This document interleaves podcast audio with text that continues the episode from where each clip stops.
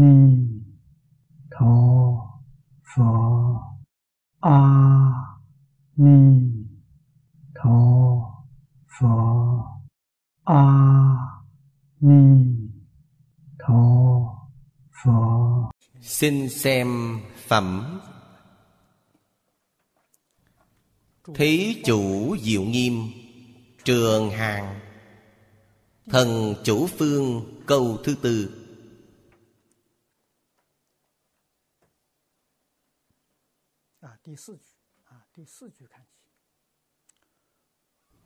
Chu hành bất ngại chủ phương thần, đắc phổ hiện nhất thiết xứ, bất đường lao giải thoát môn.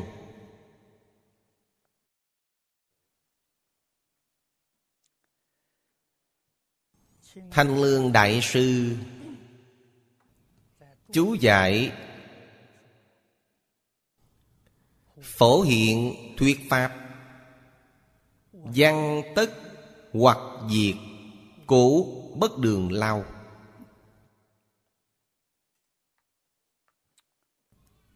Đường là Đường Quyên thời xưa nói, theo ý hiện tại tức là đánh mất, uổng phí,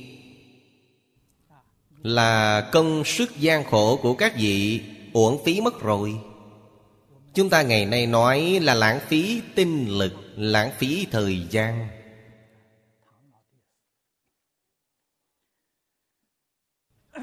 Đó là ý nghĩa của đường lao. Bất đường lao chính là các vị không uổng phí, sự gian khổ của các vị là xứng đáng, có giá trị, chứ không uổng phí. Lao ấy là lao nhọc cay đắng. Phổ hiện, ý của hiện là từ nước đôi, là hiện thân thuyết pháp.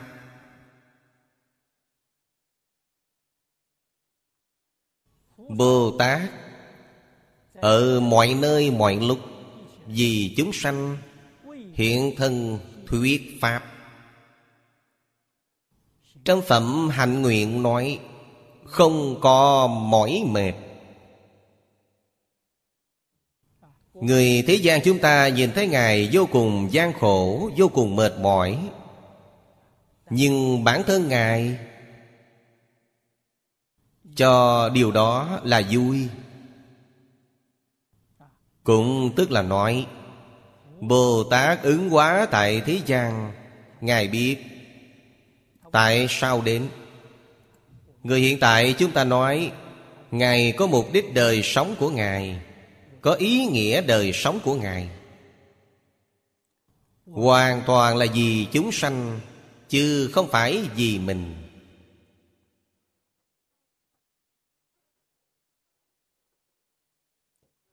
Sai biệt của mê ngộ cũng tức là sai biệt của Bồ Tát và chúng sanh là ở đâu? Chúng sanh là niệm niệm không bao giờ quên bản thân, mọi lúc mọi nơi đều chỉ nghĩ về bản thân, khởi tâm động niệm đều là chính mình. Mặc dù nghĩ đến người khác cũng sẽ không bao giờ quên mình.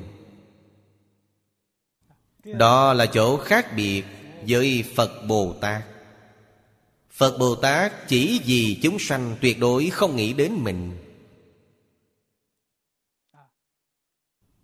Chúng sanh với Phật Bồ Tát sai biệt là ở đây. Có thể nói ngoại trừ điểm này, về hình tướng không chút gì sai biệt. Đức Thế Tôn hồi còn tại thế, sinh sống hệt như chúng ta, cùng mặc áo, ăn cơm, làm việc như nhau. Cho nên về hình tích, chúng ta không tìm ra điểm khác biệt nào. Sai biệt về thực chất là Phật Bồ Tát vì chúng sanh. Người thế gian tuy vì chúng sanh cũng không quên chính mình. Phật Bồ Tát thật sự là vô ngã, vô nhân, vô chúng sanh, vô thọ giả. Không những không có tướng, mà ý nghĩ đều không có. Nửa bộ sau Kinh Kim Cang nói vô tứ kiến: ngã kiến, nhân kiến, chúng sanh kiến, thọ giả kiến. Kiến này là ý nghĩ. Ý nghĩ đều không có thì mới gọi là ứng hóa. Đức hiệu của Bồ Tát là chu hành bất ngại. Chu là trọn khắp.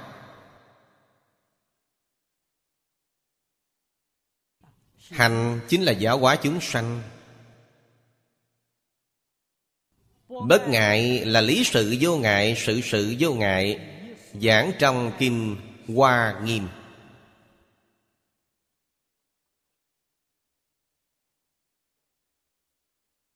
Nhập pháp môn bất nhị, nhập cảnh giới vô chướng ngại. Phàm phu hễ động là luôn có ngại. Ngại đến từ đâu? Chướng ngại này đến từ vọng tưởng, đến từ phân biệt, đến từ chấp trước. Chỉ cần các vị còn chưa buông xuống vọng tưởng, phân biệt, chấp trước, các vị chắc chắn có chướng ngại. Chướng ngại của các vị chắc chắn không thể được phá trừ. Bất luận là các vị dùng phương pháp gì, các vị chẳng tài nào phá trừ chướng ngại. Nguyên nhân là gì? Các vị phải hiểu chướng ngại đến từ đâu. Chướng ngại chính là đến từ vọng tưởng, phân biệt, chấp trước. Vì vậy, có vọng tưởng, phân biệt, chấp trước thì không phá nổi chướng ngại. Dùng phương pháp gì để đột phá chướng ngại? Buông vọng tưởng, phân biệt, chấp trước xuống thì chướng ngại không có nữa.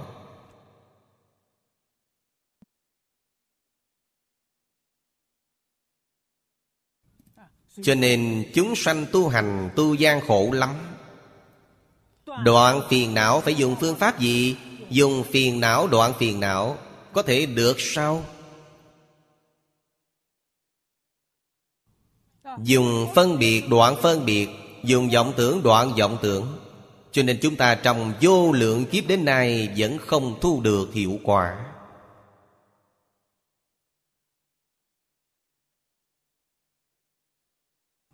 Chúng ta phải minh bạch đạo lý này. Biết những pháp y là không sạch sẽ.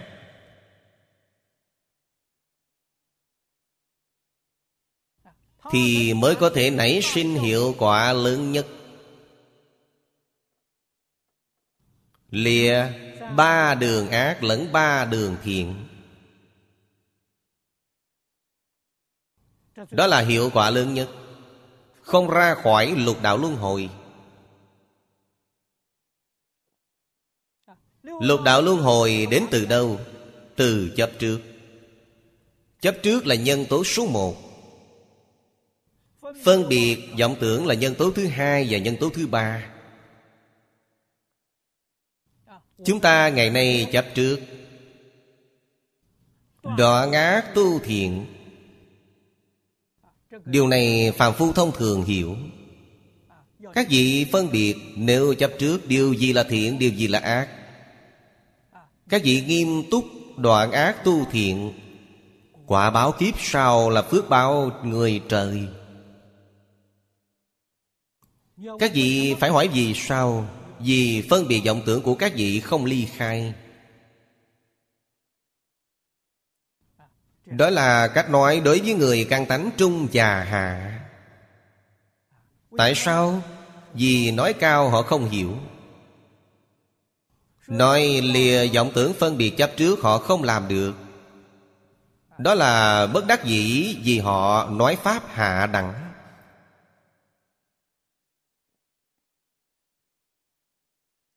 Đó chính là quán cư thuyết pháp giảng trong Phật Pháp. Căn tánh của các vị như thế nào thì nói cho các vị pháp môn này. Các vị hiểu rồi y giáo phụng hành, khẳng định có chỗ hay với các vị. Chẳng đọa ba đường ác, sanh ba đường thiện cũng là chỗ hay. Đó là điều mong muốn của chúng sanh lục đạo thông thường.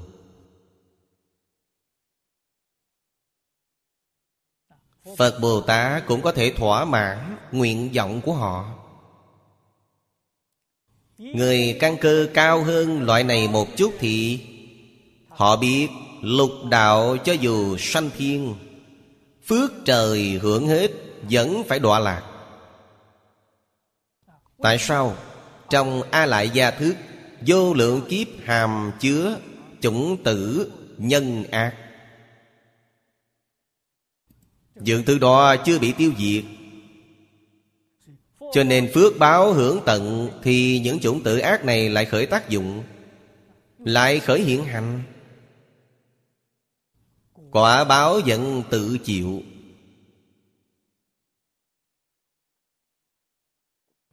Trong kinh nói hay lắm.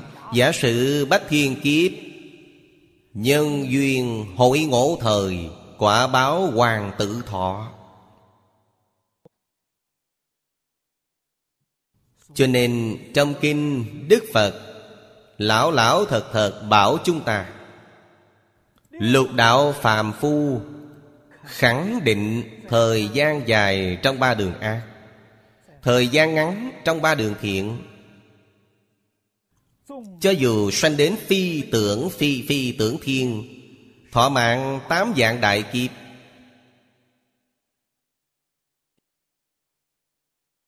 nếu so với đường ác thì thời gian 8 vạn đại kiếp vẫn là rất ngắn ngủi. Đọa vào địa ngục A Tỳ, thật sự là ngàn muôn ức kiếp, chứ không phải 8 vạn đại kiếp.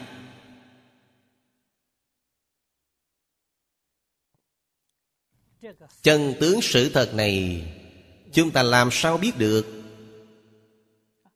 Phật nói cho chúng ta, chúng ta nghe rồi cũng không thể chấp nhận. Cứ nghĩ là gì? Phật đang dọa nạt chúng ta.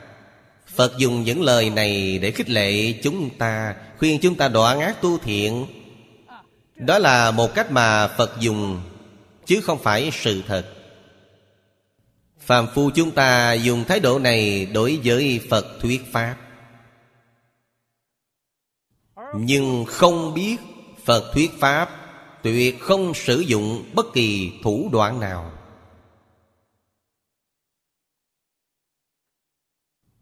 Nếu dùng cách đối phó với người, đó là phàm phu, chắc chắn không phải là Phật Bồ Tát. Phật Bồ Tát trong Kinh Kim Cang Bát Nhã nói, Như Lai thị chân thật giả, thật ngữ giả, như ngữ giả. Các vị nghĩ xem lời này, chân thì không phải giả, thật thì chẳng hư, như là hoàn toàn tương ứng với sự thật. Phật không hề thêm thắt chút nào, cũng không hề giảm bớt chút nào. Sự thật ra sao? Phật nói thế. Đó là như ngữ. Phật đâu giấy vọng tưởng chứ, làm sao có thể còn dùng thủ đoạn với tất cả chúng sanh? Thủ đoạn này cho dù là thiện ý, nhưng Phật cũng sẽ không dùng. Từng chữ từng câu Phật lão thật khuyên người.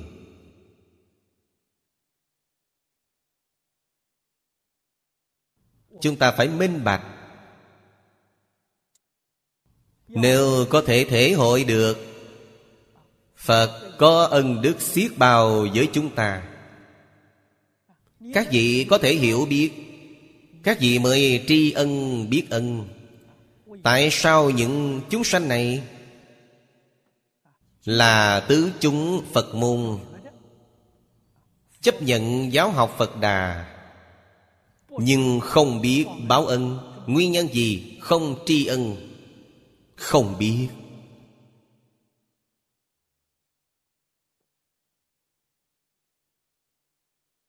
Không biết ơn Phật.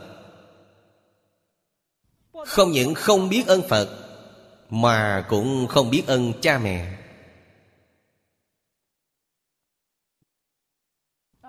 không biết ơn chúng sanh, càng không biết ơn quốc gia.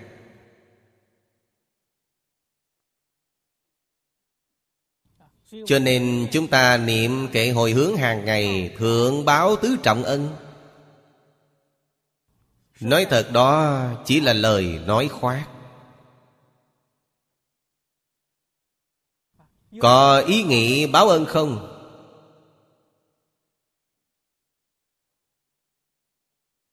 E là trong 10.000 người hiếm có được 3 đến 5 người. Cứ niệm theo kệ hồi hướng mà thôi, chứ không có tâm này. Thật có tâm báo ân thì chúng ta dùng gì để báo ân?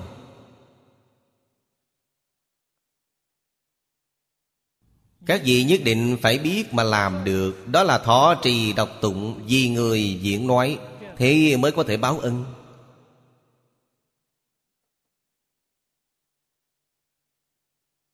Câu này không làm được.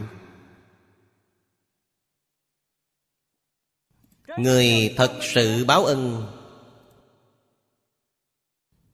thì tam phước tứ nhiếp, lục độ.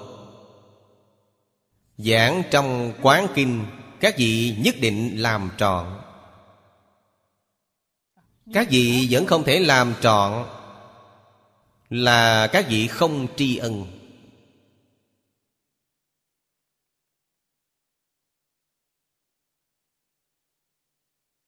Sự tình này Phật không trách cứ lục đạo phàm phu. Vì cớ sao? Chúng ta xem trong Luận Đại Trí Độ, tri ân báo ân là sự tu học của Bồ Tát Nhị Địa. Do đó có thể biết trí tuệ của Nhị Địa Bồ Tát thật sự thấy rõ tất cả chúng sanh có ân đức với ta, có ân với ta.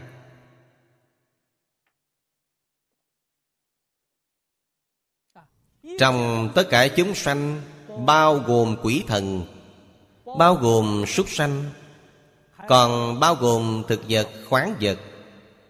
Khoáng vật là đất đai. Chúng ta từng bước đều dẫm lên đất, mặt đất có ân với ta.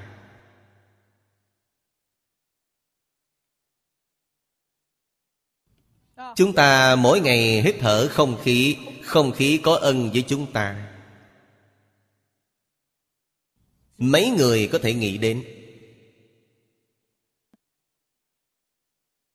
Trời đất muôn vật là tài nguyên vô tận,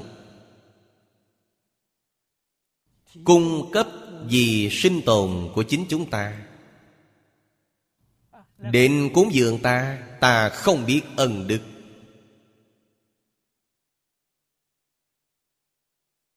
Khởi tâm động niệm, ngôn ngữ tạo tác là trái ngược lại ân đức.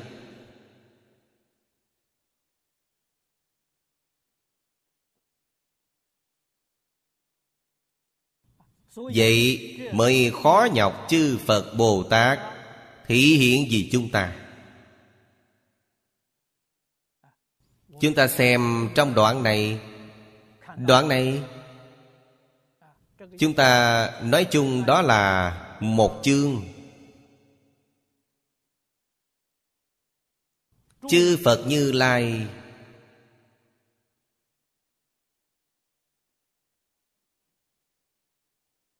hóa hiện thân phận của thần chủ phương. Thần chủ phương ở phần trước đã giới thiệu với các vị, đó là người làm công tác dạy học, gọi là thần chủ phương.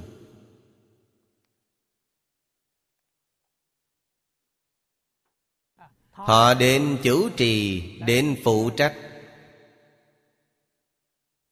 dạy dỗ các vị phải đi theo phương hướng nào.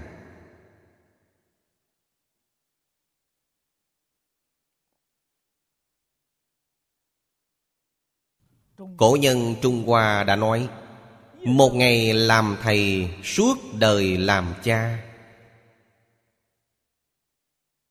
Các vị thân cận một thiện tri thức, thiện tri thức chỉ ra con đường cho các vị. Mặc dù thời gian rất ngắn, có thể chỉ có 1-2 tiếng đồng hồ, nhưng ảnh hưởng cả đời các vị. Họ chỉ ra một con đường chính xác.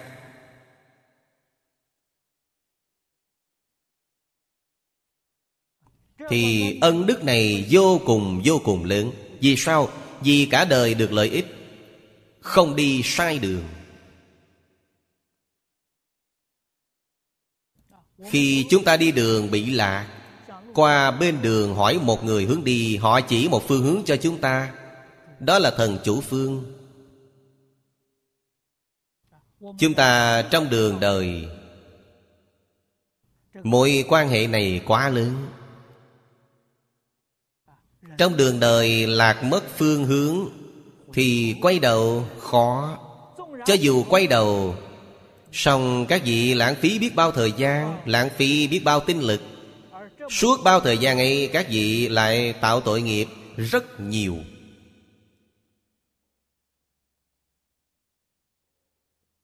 Thiệt hại thật quá nặng nề.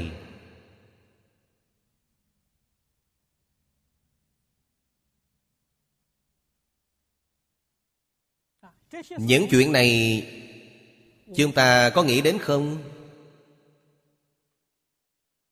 Trước giờ chưa hề nghĩ qua. Cho nên các vị làm sao tri ân đây? Chẳng tri ân các vị làm sao biết báo ân? Đâu có đạo lý này.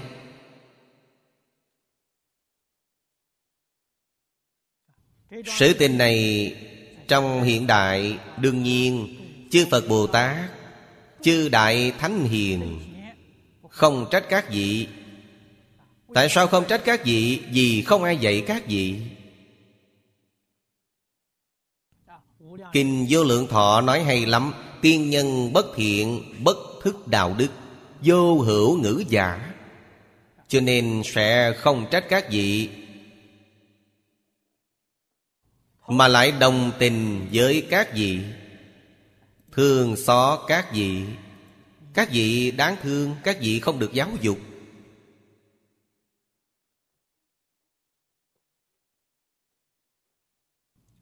Kinh Phật là sách giáo khoa chí thiện viên mãn của thế xuất thế gian.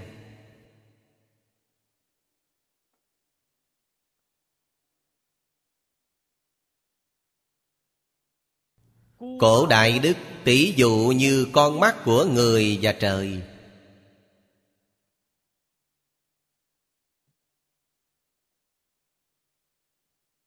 Lại nói đó là chỗ gửi nhờ pháp thân tuệ mạng của tất cả chúng sanh. Chúng ta nhờ cậy. Đáng tiếc thời hiện đại, người đọc quá ít, người hiểu rõ càng ít hơn. Thật sự có thể ngộ, thật sự có thể làm được càng lúc càng ít người.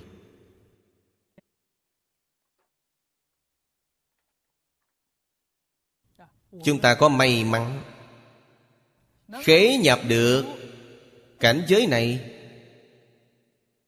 thì chúng ta phải phát tâm làm thần chủ phương. Thần chủ phương không ở đâu khác. Ta phát tâm y giáo phụng hành. Ta phát tâm nơi nơi vì người diễn nói. Ta chính là thần chủ phương.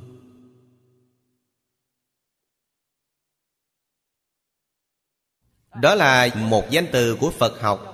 Thần chủ phương theo cách nói hiện đại là người công tác giáo dục Phật Đà. Ta làm công tác này.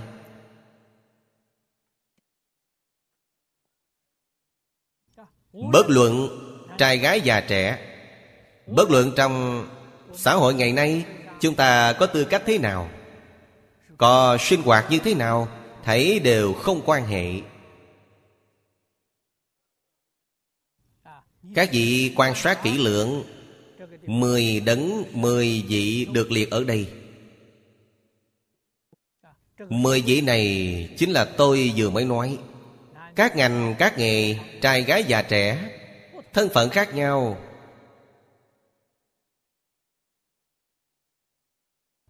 Thảy đều làm công tác chỉ điểm phương hướng vì chúng sanh mê hoặc mà làm chuyện này. Bồ Tát xuất gia tại gia, nếu có thể buông xuống hết thảy những chuyện khác, chuyên chức để làm chuyện này,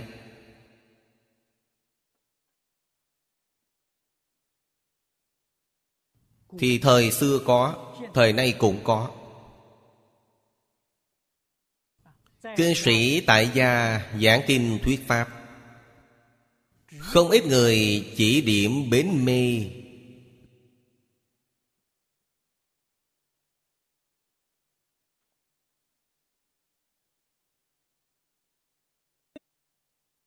Giáo hóa chúng sanh không cần nhất định phải thăng tòa.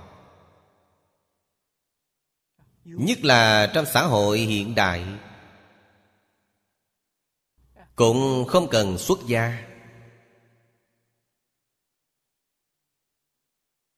Bây giờ thực tại mà nói thì khoa học kỹ thuật mang lại thuận tiện rất nhiều.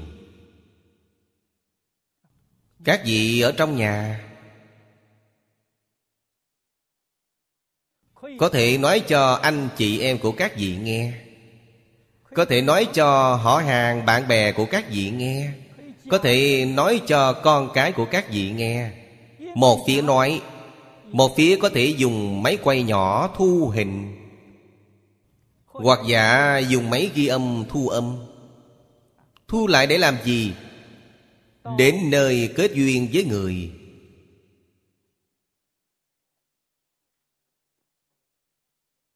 Các vị thật sự đang làm công việc của thần chủ phương. Cho nên không cần lên trên đài giảng, không cần lên tòa.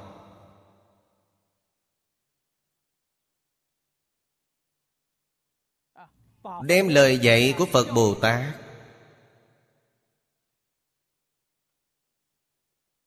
nói với tất cả đại chúng hữu duyên. Hữu duyên là gì? Họ nghe rồi sanh lòng hoan hỷ. Họ có thể nghe được tiếng khứ. Người này là người hữu duyên. Chúng ta biết thiện căn phước đức nhân duyên của họ thành thục. Họ không thể chấp nhận, không thể tình nguyện nghe.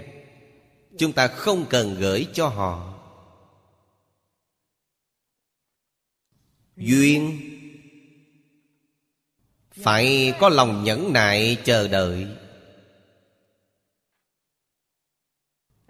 Năm nay họ không tình nguyện, sang năm có lẽ họ sẽ tình nguyện. Đó là thời tiết nhân duyên trong Phật Pháp thường nói. Lúc nào đó họ sẽ hoan hỷ tiếp nhận, nhất định có, miễn cưỡng không được. Cho nên chúng ta phải hiểu, chúng ta không có thần thông, không có năng lực quán cơ dò xét, triển bày trước mặt họ xem thử họ thích hay không thích. Họ có thích thú thì gửi cho họ, họ không hứng thú thì chúng ta thu về lại. Luôn giữ tâm này,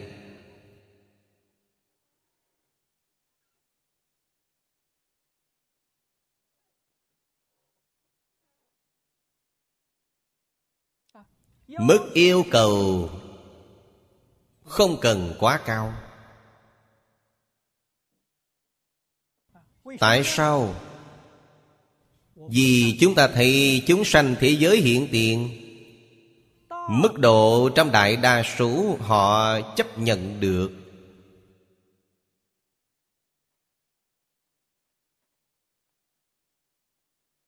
Mức độ cao thông thường đều là người phú quý, có phước báo rất lớn, dáng nào họ cũng đều được chọn, gọi là hàng tốt. Người thuộc lớp trung hạ bình thường họ rất hài lòng.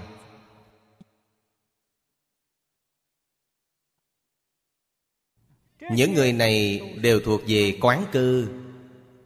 Quán cư xác thực là có thể chu hành bất ngại.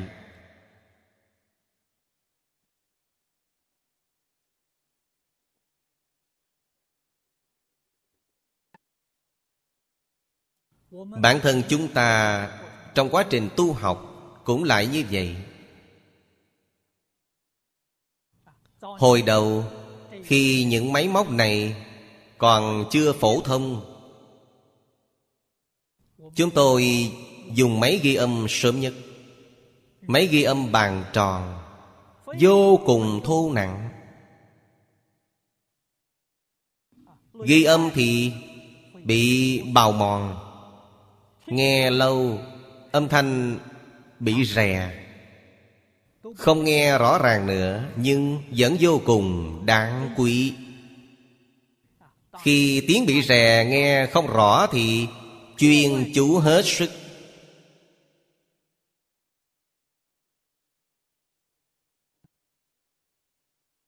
Đối với chúng tôi, những người này là thiện căn thành thục, họ chăm chỉ thế.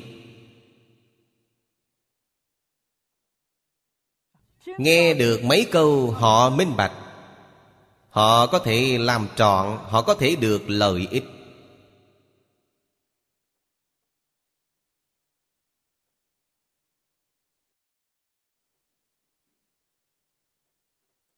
Đây chính là điều chúng ta nên noi gương. Nếu bản thân chúng ta không thể giảng, nghe được có pháp sư, cư sĩ khác, chúng ta không cần phân biệt, không cần phân biệt thân phận địa vị của người này, đều không cần phân biệt, chỉ nghe điều họ giảng có như pháp hay không, có tương ứng với kinh giáo hay không. Kinh giáo là tiêu chuẩn, họ giảng như lý như pháp, không trái ngược kinh giáo, thì chúng ta có thể lưu thông.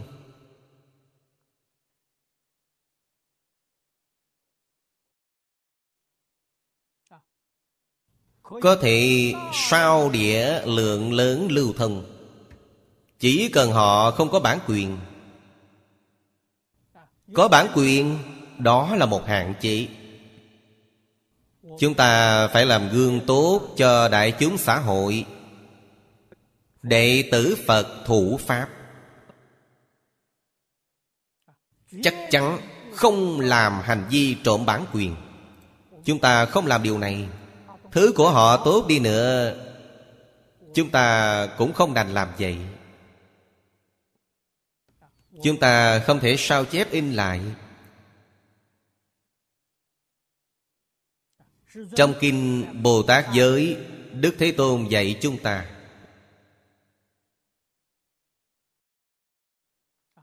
không làm quốc tặc. Tặc là sao? Tặc hại. Câu này nói theo lời lẽ hiện tại, giải thích là chắc chắn không làm chuyện gây tổn thương quốc gia xã hội.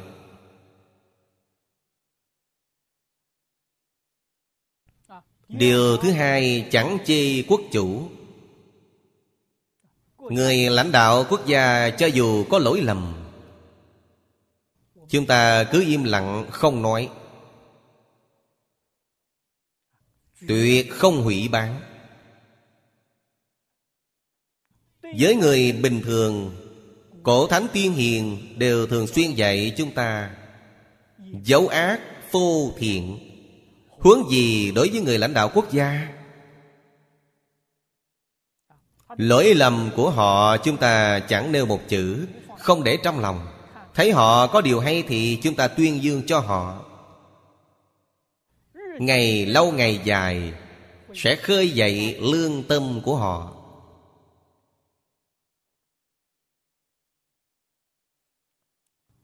Giúp họ cải ác hướng thiện.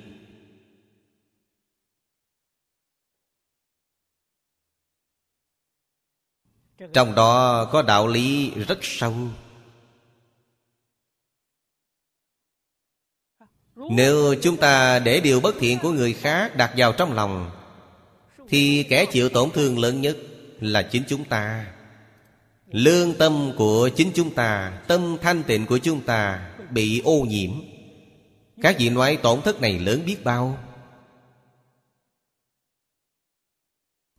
Mãi mãi giữ gìn tâm từ bi chân thành, thanh tịnh bình đẳng, chắc chắn không để điều bất thiện của người khác đặt trong lòng.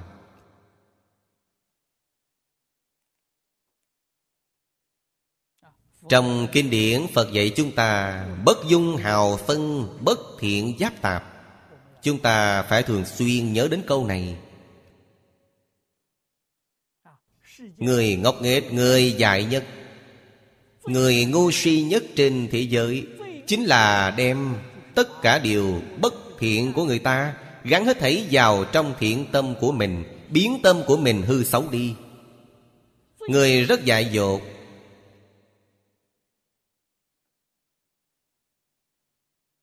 Làm chuyện ngu ngốc này là tự hại mình.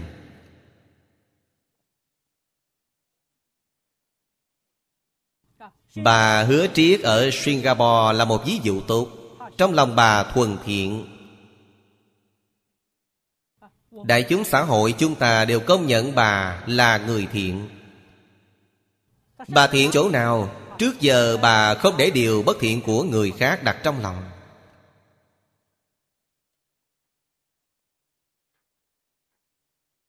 Trong kinh Thập Thiện Nghiệp Đạo nói bất dung hào phân, bất thiện giáp tạp, bà làm được. Bà chưa từng đọc bộ kinh này nhưng bà làm được. Tại sao bà có thể làm được, chúng ta không làm được? Phải nghĩ cho nhiều vào. Cho nên tâm của chúng ta, thiện tâm của chúng ta, đó là nhân chi sư tánh bổn thiện.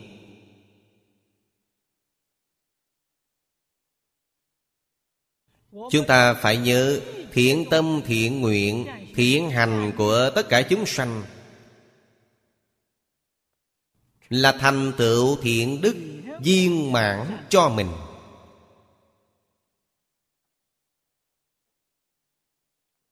Cho nên chắc chắn không thể hủy bán. Đối với tất cả chúng sanh đều không được hủy bán.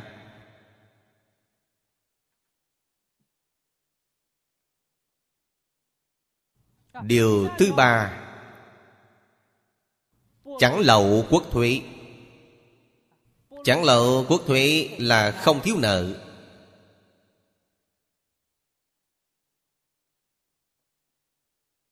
Người không thiếu nợ, điều này tự tại.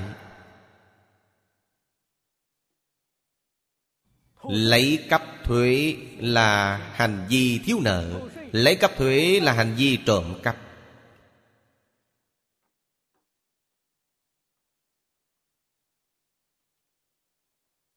mấy người biết.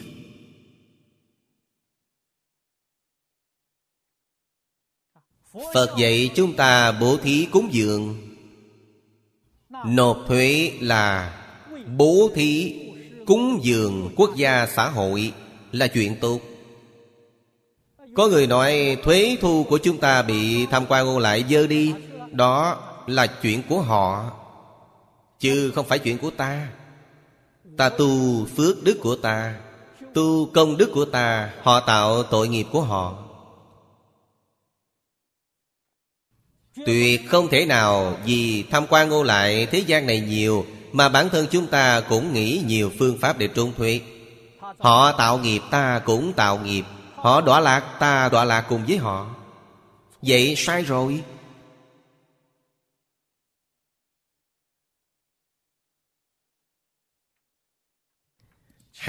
Chẳng nghe Phật gia thường nói ông tu ông đắc, bà tu bà đắc, không tu không đắc. Chúng ta phải minh bạch đạo lý này.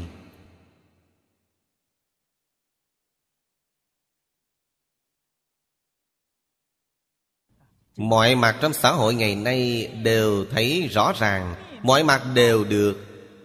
Quả thật chúng ta phải có trí tuệ. Không có trí tuệ tương đối thì các vị không thấy được. Thấy cũng không thấy được thì làm sao các vị làm được? Điều thứ tư, chẳng phạm quốc chế. Phạm vi bao gồm trong quốc chế rất lớn.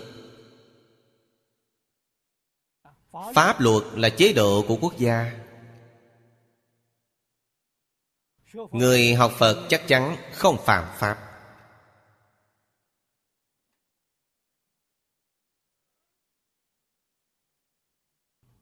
Thương hiệu công ty ở địa phương cho đến trong gia đình, gia có gia quy, quốc có quốc pháp. Chúng ta vào nhà người ta, tuân thủ quy củ của nhà người ta. Mọi điều nghe từ chủ nhân chỉ huy, không thể tùy theo ý mình. Đó gọi là khách tùy chủ tiện. Mọi điều nghe từ chủ nhân thì đó là đúng. Còn có quy luật bất thành văn, trong đó bao gồm phong tục địa phương, tập quán địa phương này, chúng ta đều không thể làm trái.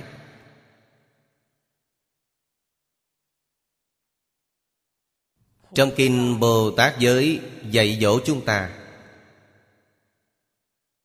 các vị hết thảy đều thấy rõ, hết thảy đều tùy thuận, hết thảy không làm trái, các vị bèn chu hành bất ngại.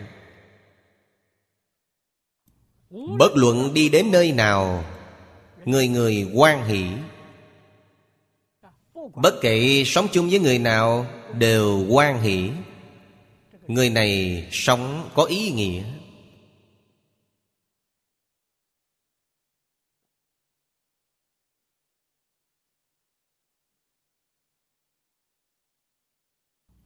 Mục đích cuộc đời, giá trị cuộc đời, ý nghĩa cuộc đời, các vị có thể thật sự đạt được. Nếu không thì tại sao đến thế gian này chẳng biết, cứ đến mơ mơ hồ hồ, tương lai cũng đi mơ mơ hồ hồ, cả đời sống uổng phí.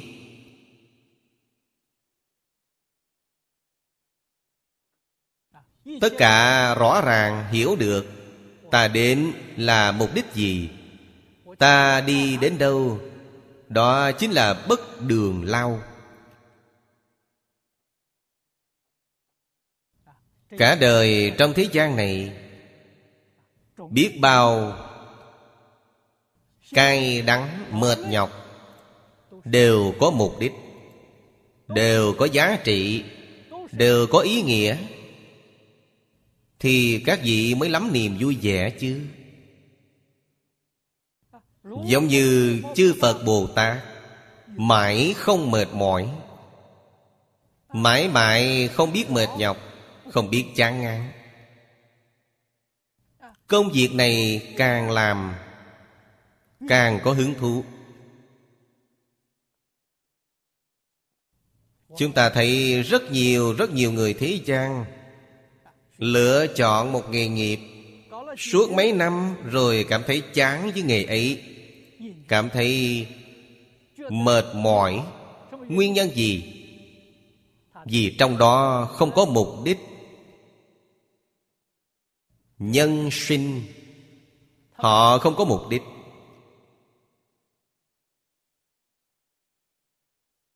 Họ không có ý nghĩa. Cho nên cảm giác là gian khổ, gian lao thì làm sao đổi nghề khác. Đổi nghề khác qua mấy ngày lại chán. Chúng tôi thấy tình hình này rất nhiều.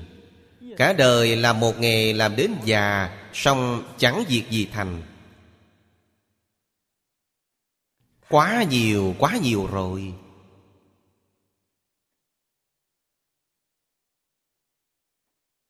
Họ không biết nhất môn thâm nhập.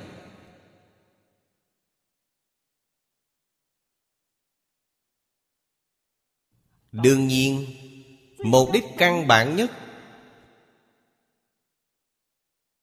họ đã làm sai.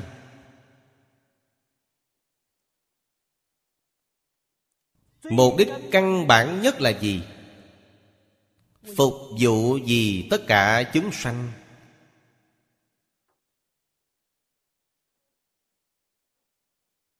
Mục đích của họ là gì?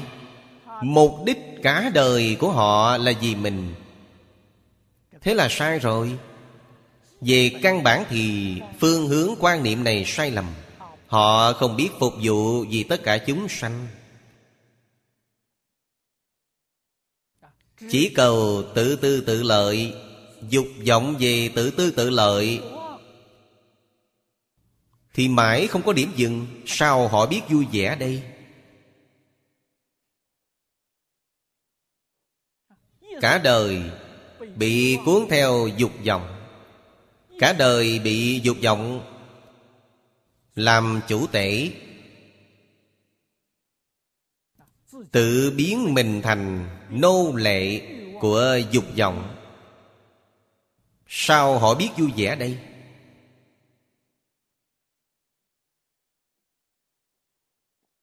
Họ không biết mục đích nhân sinh là phục vụ vì tất cả chúng sanh. Mọi người vì ta, ta vì mọi người. Trong Phật Pháp vẫn không chỉ vì người, vì tất cả chúng sanh. Phật Pháp càng có mục đích cao độ hơn. Đó chính là học tập. Ý nghĩa của học là giác. Chữ học trong tiếng Hán, các vị xem nghĩa gốc của chữ này trong từ điển. Học là giác, phải đặt trong đời sống, trong công việc, trong xử sự, đãi người tiếp vật cả đời mình, thời thời khắc khắc. Giác chứ chẳng mê, đó gọi là học tập. Chẳng ngừng nâng cao giác tánh đi lên. 51 vị thứ Bồ Tát trong Kinh Giáo Đại Thừa, đó là nói giác có 51 bậc. Mục đích đời sống của chúng ta là phải lên bậc.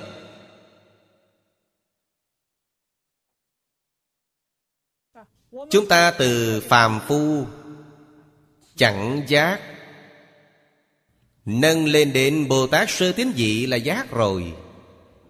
Từ sơ tín nâng lên đến nhị tín, từ thập tín nâng lên đến thập trụ, từ thập trụ nâng lên đến thập hạnh, không ngừng nâng cao đi lên. Đạt đến sự chí thiện. Chí thiện là đẳng cấp thứ 52, tức Phật quả cứu cánh viên mãn. Đó mới là mục đích chân chánh.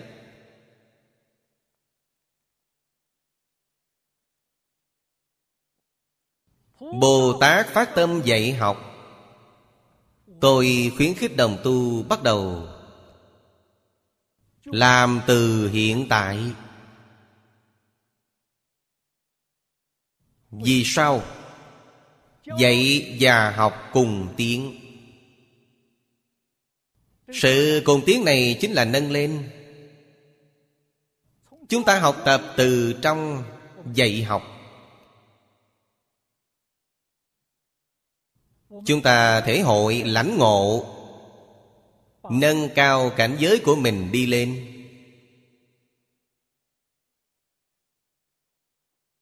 Cho nên giáo hóa người khác chính là nâng cao bản thân. Không chịu giúp đỡ người khác, tự mình muốn nâng cao đi lên một bước vô cùng khó khăn.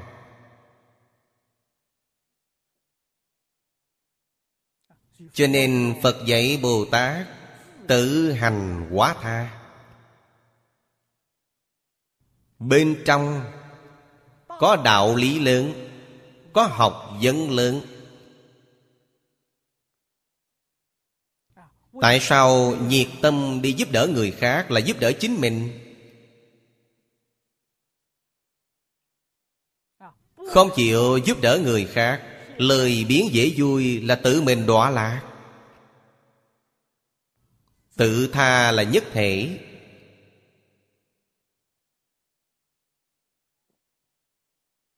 Cho nên các vị xem có Phật Bồ Tát nào không thích giúp đỡ người khác không?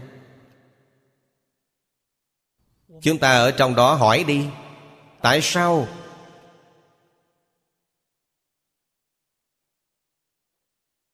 Thật sự rõ ràng minh bạch rồi, chúng ta hiểu được. Bây giờ mình học tập ra sao?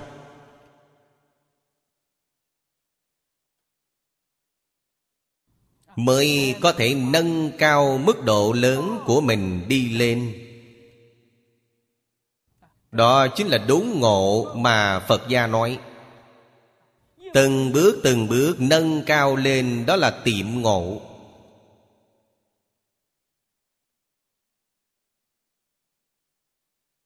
Chúng ta hiện tại là chẳng giác, căn tánh miễn cưỡng làm được tiệm ngộ là khá lắm rồi. Song chúng ta không thể dở dang trong tiệm ngộ. Sau khi tiệm ngộ nhất định phải nghĩ đến đốn ngộ. Đốn tiệm không có tiêu chuẩn.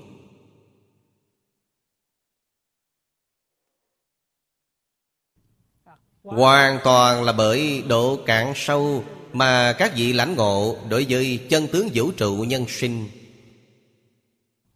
Các vị ngộ sâu, các vị ngộ rộng, thì cơ hội đốn ngộ hiển tiền. Các vị có thể buông xuống triệt để.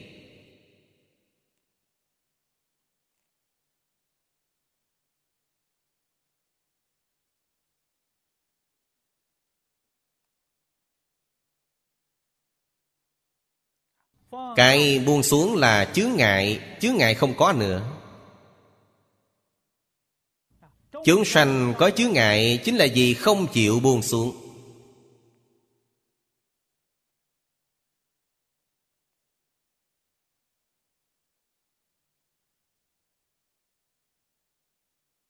Điều khó nhất là không chịu buông tập khí của mình xuống, không chịu buông thành kiến của mình xuống. Thành kiến là cách nghĩ, cách nhìn sai lầm. Điều này sai lầm, sai quá lâu rồi. Vô thủy kiếp đến nay các vị sai rồi. Thế là sửa sai này thành chính xác. Phật nói cho các vị chính xác, nhưng các vị bán tín bán nghi, Khó là ở đây. Cư sĩ Bàn Uẩn Triều Đường làm một sự thị hiện cho chúng ta. Chúng ta nghe câu chuyện này thì có phản ứng gì? Không phản ứng gì. Không chút phản ứng gì hết. Chỉ là gieo một ấn tượng vào trong A Lại Gia. Người ta nói lên thì câu chuyện này tôi biết.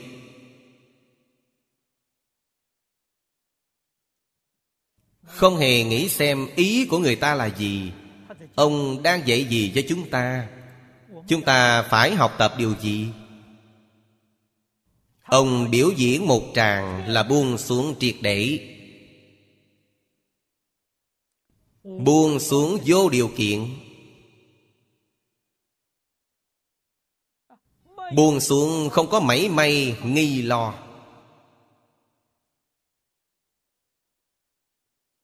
Sự buông xuống ấy làm người ta chứng quả. Chứng quả như thế nào? Hạng mức thấp nhất là Viên Giáo Sư Trụ Bồ Tát.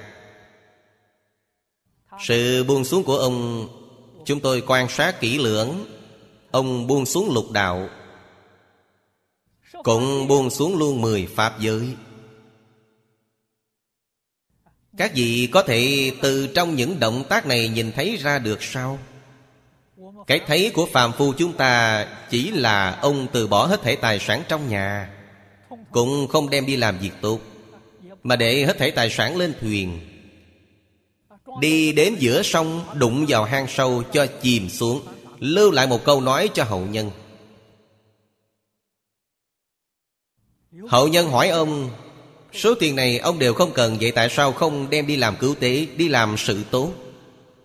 Lưu câu này cho hậu nhân, sự tốt chẳng bằng vô sự. Tại sao? Ông đi làm sự tốt thì quả báo của ông là 3 đường thiện trong lục đạo. Vô sự thì siêu diệt lục đạo luân hồi. Chẳng những siêu diệt lục đạo luân hồi mà siêu diệt cả 10 pháp giới. Đây là sự tốt chân chánh. Người thế gian không hiểu. Người thế gian nhìn thấy như thế nhất định chửi ông. Học Phật mà học dở quá, học dốt quá, sao lại đi làm chuyện hồ đồ này? Người thế gian chúng ta nhìn thấy nhất định phê bình chuyện này, chuyện hồ đồ. Đó là nhãn quan của người thế tục. Mấy người nhìn thấy sự dứt bỏ lục đạo 10 pháp giới của ông.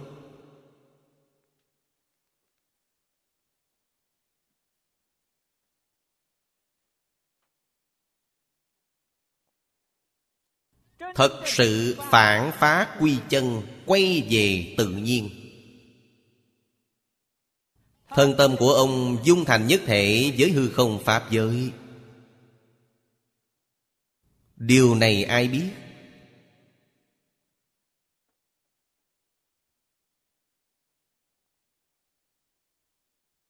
Chỉ có chân chánh nhìn ra được, chân chánh thể hội được mới tán thán ông rằng giỏi lắm, thật mạnh tay lắm. Đích thực là khải thị rất lớn, là phát động rất lớn cho người thượng căn. Còn người trung hạ căn không nhìn ra được.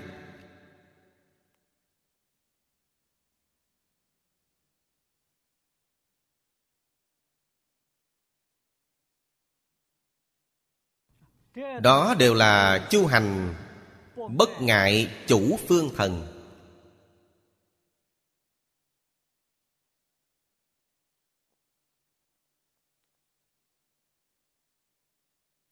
Tâm của Ngài phổ hiện nhất thiết xứ, nguyện của Ngài phổ hiện nhất thiết xứ, hành của Ngài phổ hiện nhất thiết xứ. Hành là hành vi, Những gì Ngài biểu diễn nói ra tất cả là hành.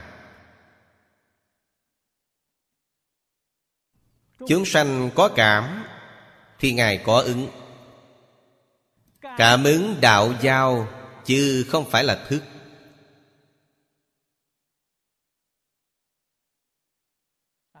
Hành vi này của Ngài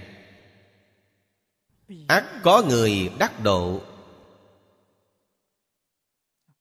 Người đắc độ mặc dù không nhiều, nhưng chỉ cần có một người là mục đích của Ngài đạt được. Giá trị của Ngài thực hiện được.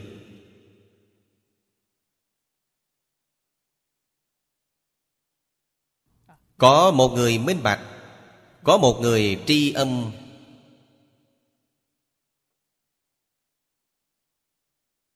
Có một người đại triệt đại ngộ.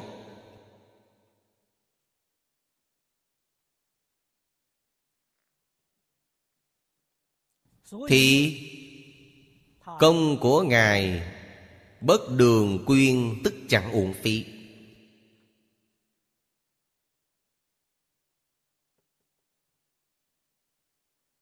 Sự gian lao của Ngài chẳng uổng phí.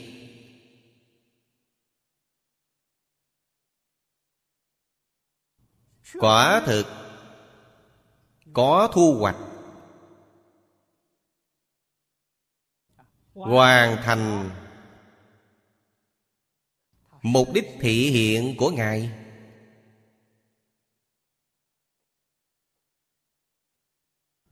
Dạy bảo mục tiêu đời sống và ý nghĩa đời sống của chúng sanh. Từ chỗ này chúng ta mới thật sự có được giá trị quan của đời sống.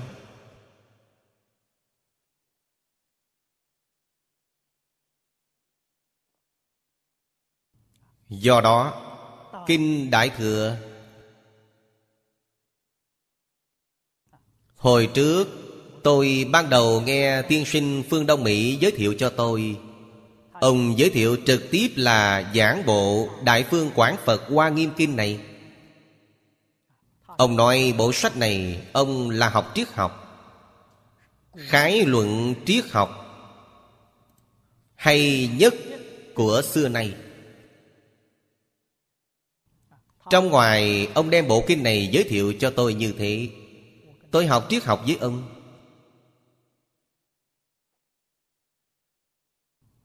Ông nói trong bộ sách này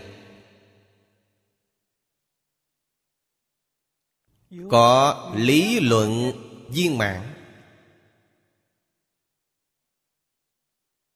có phương pháp thiện xảo nhất.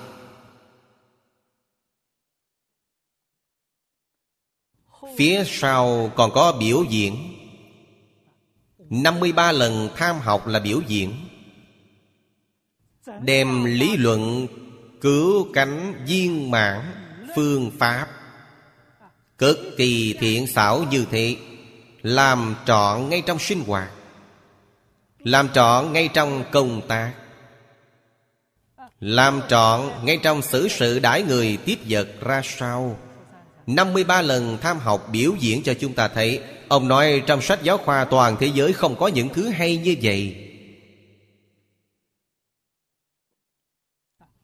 Cuối đời, ông ở lớp tiến sĩ thuộc Đại học Đài Loan giảng về Phật học Ngụy Tấn. Ở lớp tiến sĩ thuộc Đại học Phụ Nhân giảng về triết học Hoa Nghiêm.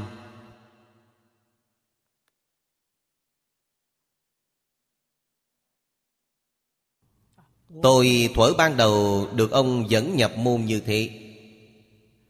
Sau khi khế nhập, tôi phát hiện điều ấy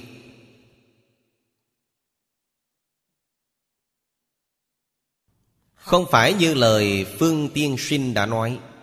Điều Phương Tiên Sinh nói là chỉ thấy cái đẹp cung dắt bên ngoài thôi.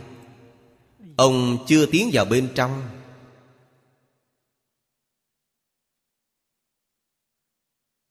Sau khi đi vào trong, các vị mới thấy từng câu từng chữ trong Kinh Hoa Nghiêm có vô lượng nghĩa.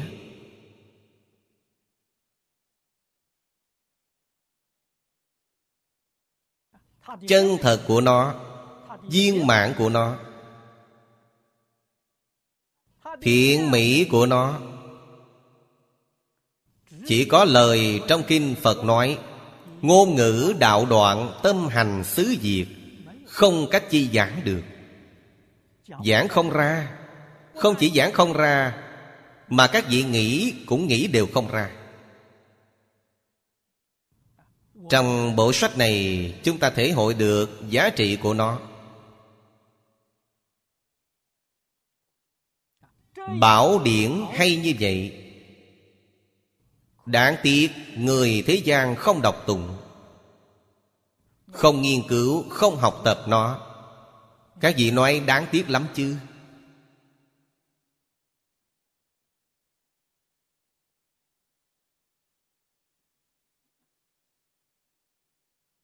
Phải khế nhập ra sao? Đó là một vấn đề. Vấn đề then chốt.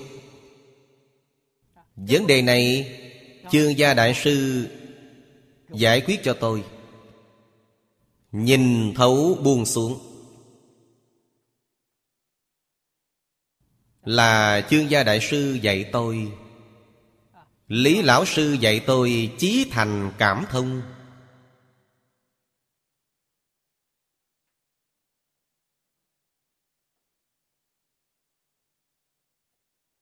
Tôi học tập với ba vị thầy này là viên mãn rồi.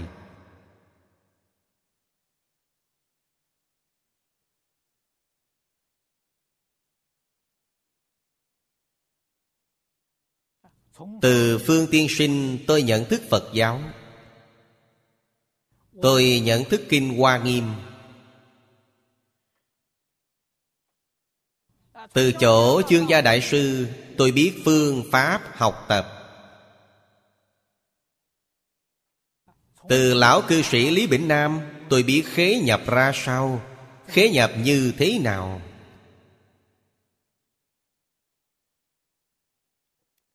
Mới thật sự có thể nhập cảnh giới Hoa Nghiêm, mới được thọ dụng, mới có thể được đại tự tại. Thật sự phiền não nhẹ đi, trí tuệ khôn lớn.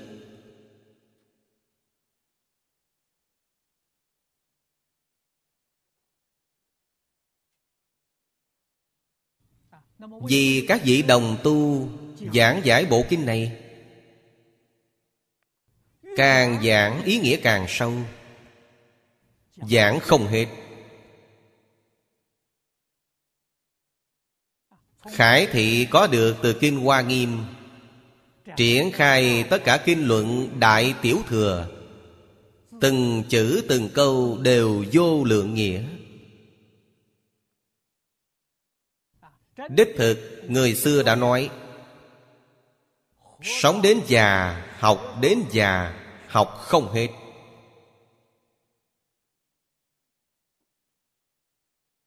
Ở trong đó được pháp hỷ sung mãn, chân chánh chứng thực. Câu thứ nhất trong luận ngữ, học nhi thời tập chi bất diệt duyệt hồ. Câu bất diệt duyệt hồ chính là pháp hỷ sung mãn trong Kinh Phật nói. Thường sanh hoan hỷ tâm trong Kinh Đại Thừa nói. Đây là chân thật thọ dụng của việc học Phật.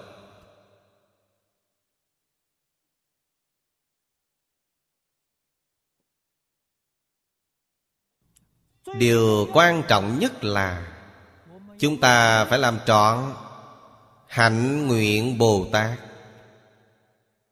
Đó chính là chúng ta hiện tại phải phổ hiện nhất thiết xứ,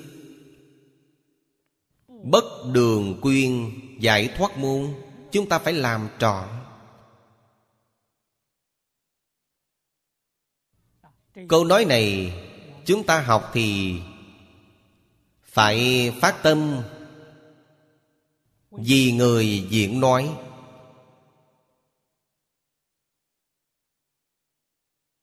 Chúng ta hiểu bao nhiêu thì nói cho người bấy nhiêu, mọi lúc, mọi nơi. Đó là cơ hội giáo dục mà người hiện đại đã nói. Phải nắm bắt.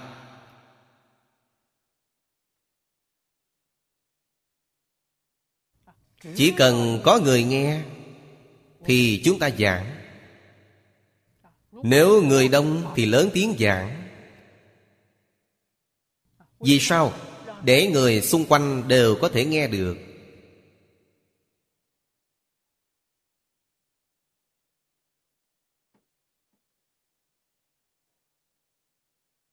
Đây là cơ hội giáo dục, tiếp dẫn chúng sanh. Người ta mời chúng ta ăn cơm. Trong quán cơm,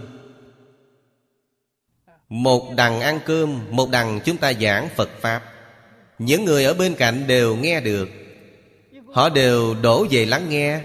Chúng ta biết là thu được hiệu quả rồi. Ngay cả những người bồi bàn kia đều đứng bên nghe. Chúng ta đi ăn cơm cũng là lên lớp dạy.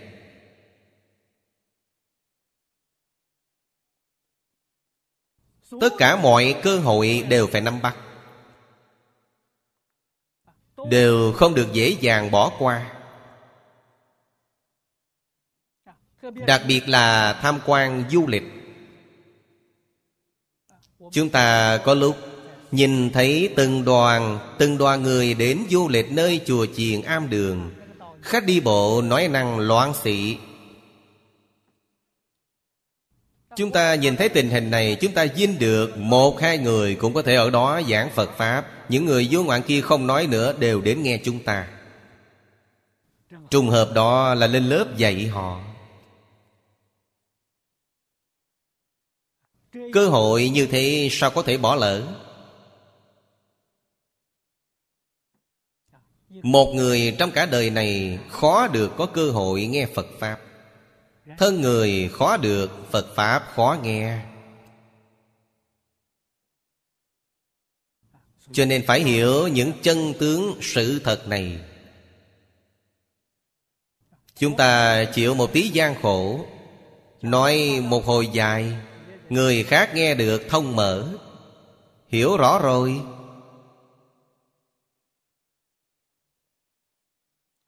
Mới biết Phật Pháp không phải mê tín. Cái hay của Phật Pháp rất nhiều đấy. Trong xã hội Trung Hoa,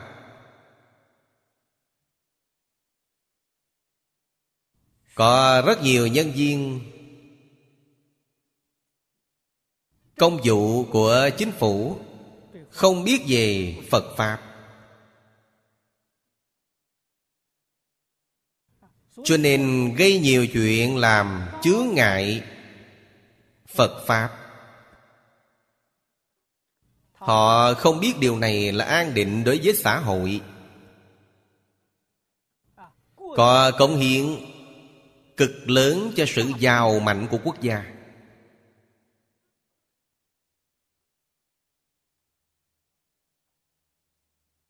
Họ không biết, cho nên mới phản đối người học Phật. Hôm qua tôi nghe đồng tu Bắc Kinh nói cho tôi, bây giờ học Phật càng lúc càng khó khăn. Càng khó khăn càng phải học. Vì sao? Vì chính các vị mới có thể thành tựu. Không giúp nổi người khác thì nhất định phải giúp mình. Tự mình phải có thành tựu. Chỉ ít bản thân kiếp sau phải được sanh thiên. Chúng ta phải tu dưỡng phẩm đức của mình, phải nâng cao trí tuệ của mình. Cả đời này trong nhân đạo, kiếp sau ở thiên đạo, cả đời chúng ta mới có giá trị. Ngàn vạn không thể tạo tội nghiệp. Kiếp này ở nhân đạo mà kiếp sau làm quỷ, biến súc sanh đọa địa ngục, thế là sai rồi, hoàn toàn sai lầm. Nghiệp nhân quả báo này mảy may không sai. Chúng ta phải liễu giải chân tướng sự thật. Tất cả chúng sanh linh tánh, bất sanh bất diệt. Người thế gian bình thường nói linh tánh, trong Phật Pháp nói là thần thức. Nói thần thức mọi người không dễ hiểu, nói linh tánh thì người ngoại quốc cũng không hiểu được. Người bình thường cũng có nói tinh thần. Tinh thần là bất sanh bất diệt. Nhục thể thì có sanh diệt, chứ linh tánh chẳng có sanh diệt. Linh tánh mới thật sự là chính mình. Đầu thai trong lục đạo, đến trước đi sau, làm ông chủ.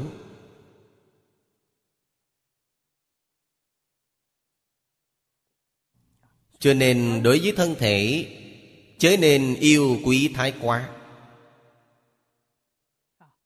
Yêu quý thái quá thì tác dụng thân thể của chúng ta giảm thiểu đi.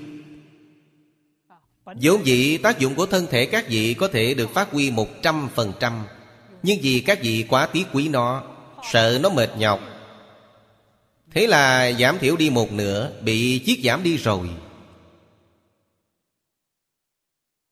Hay nói cách khác, giá trị ý nghĩa sự sống của các vị cũng bớt đi một nửa.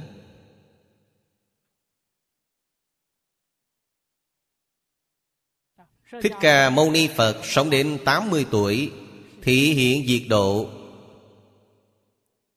không có ngày nào nghỉ ngơi. Lão sư của tôi là cư sĩ Lý Bỉnh Nam, 97 tuổi giảng sanh.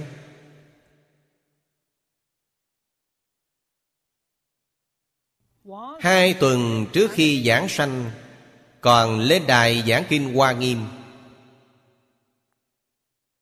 không hề ngừng nghỉ, không mỏi không chán.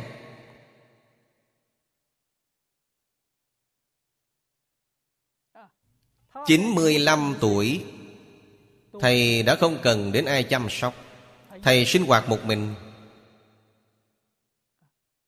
2 năm cuối cùng này, vì thức ăn trúng độc 2-3 lần, nên thân thể khá yếu, mới chấp nhận người chăm sóc.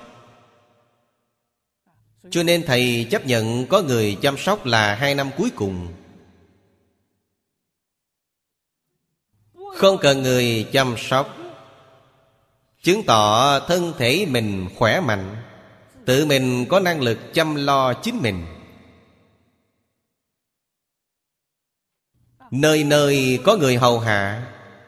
Người bình thường nói người này có phước, nhiều người hầu hạ ông ta thế, nhưng thực tế là gì? Thân thể không khỏe mạnh, thân thể suy yếu rồi. Thân thể thật sự khỏe mạnh, hà tất cần người chăm sóc.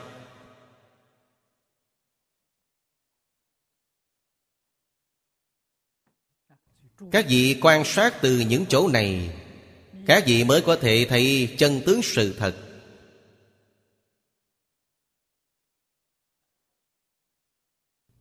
Chúng ta phải nên chọn lựa cách sống như thế nào, tự mình đã rõ ràng. Phải chọn cách sống tự do, tự tại, hạnh phúc, khoái lạc. Như thế mới là mỹ mãn. Phật Pháp chúng ta nói là viên mãn.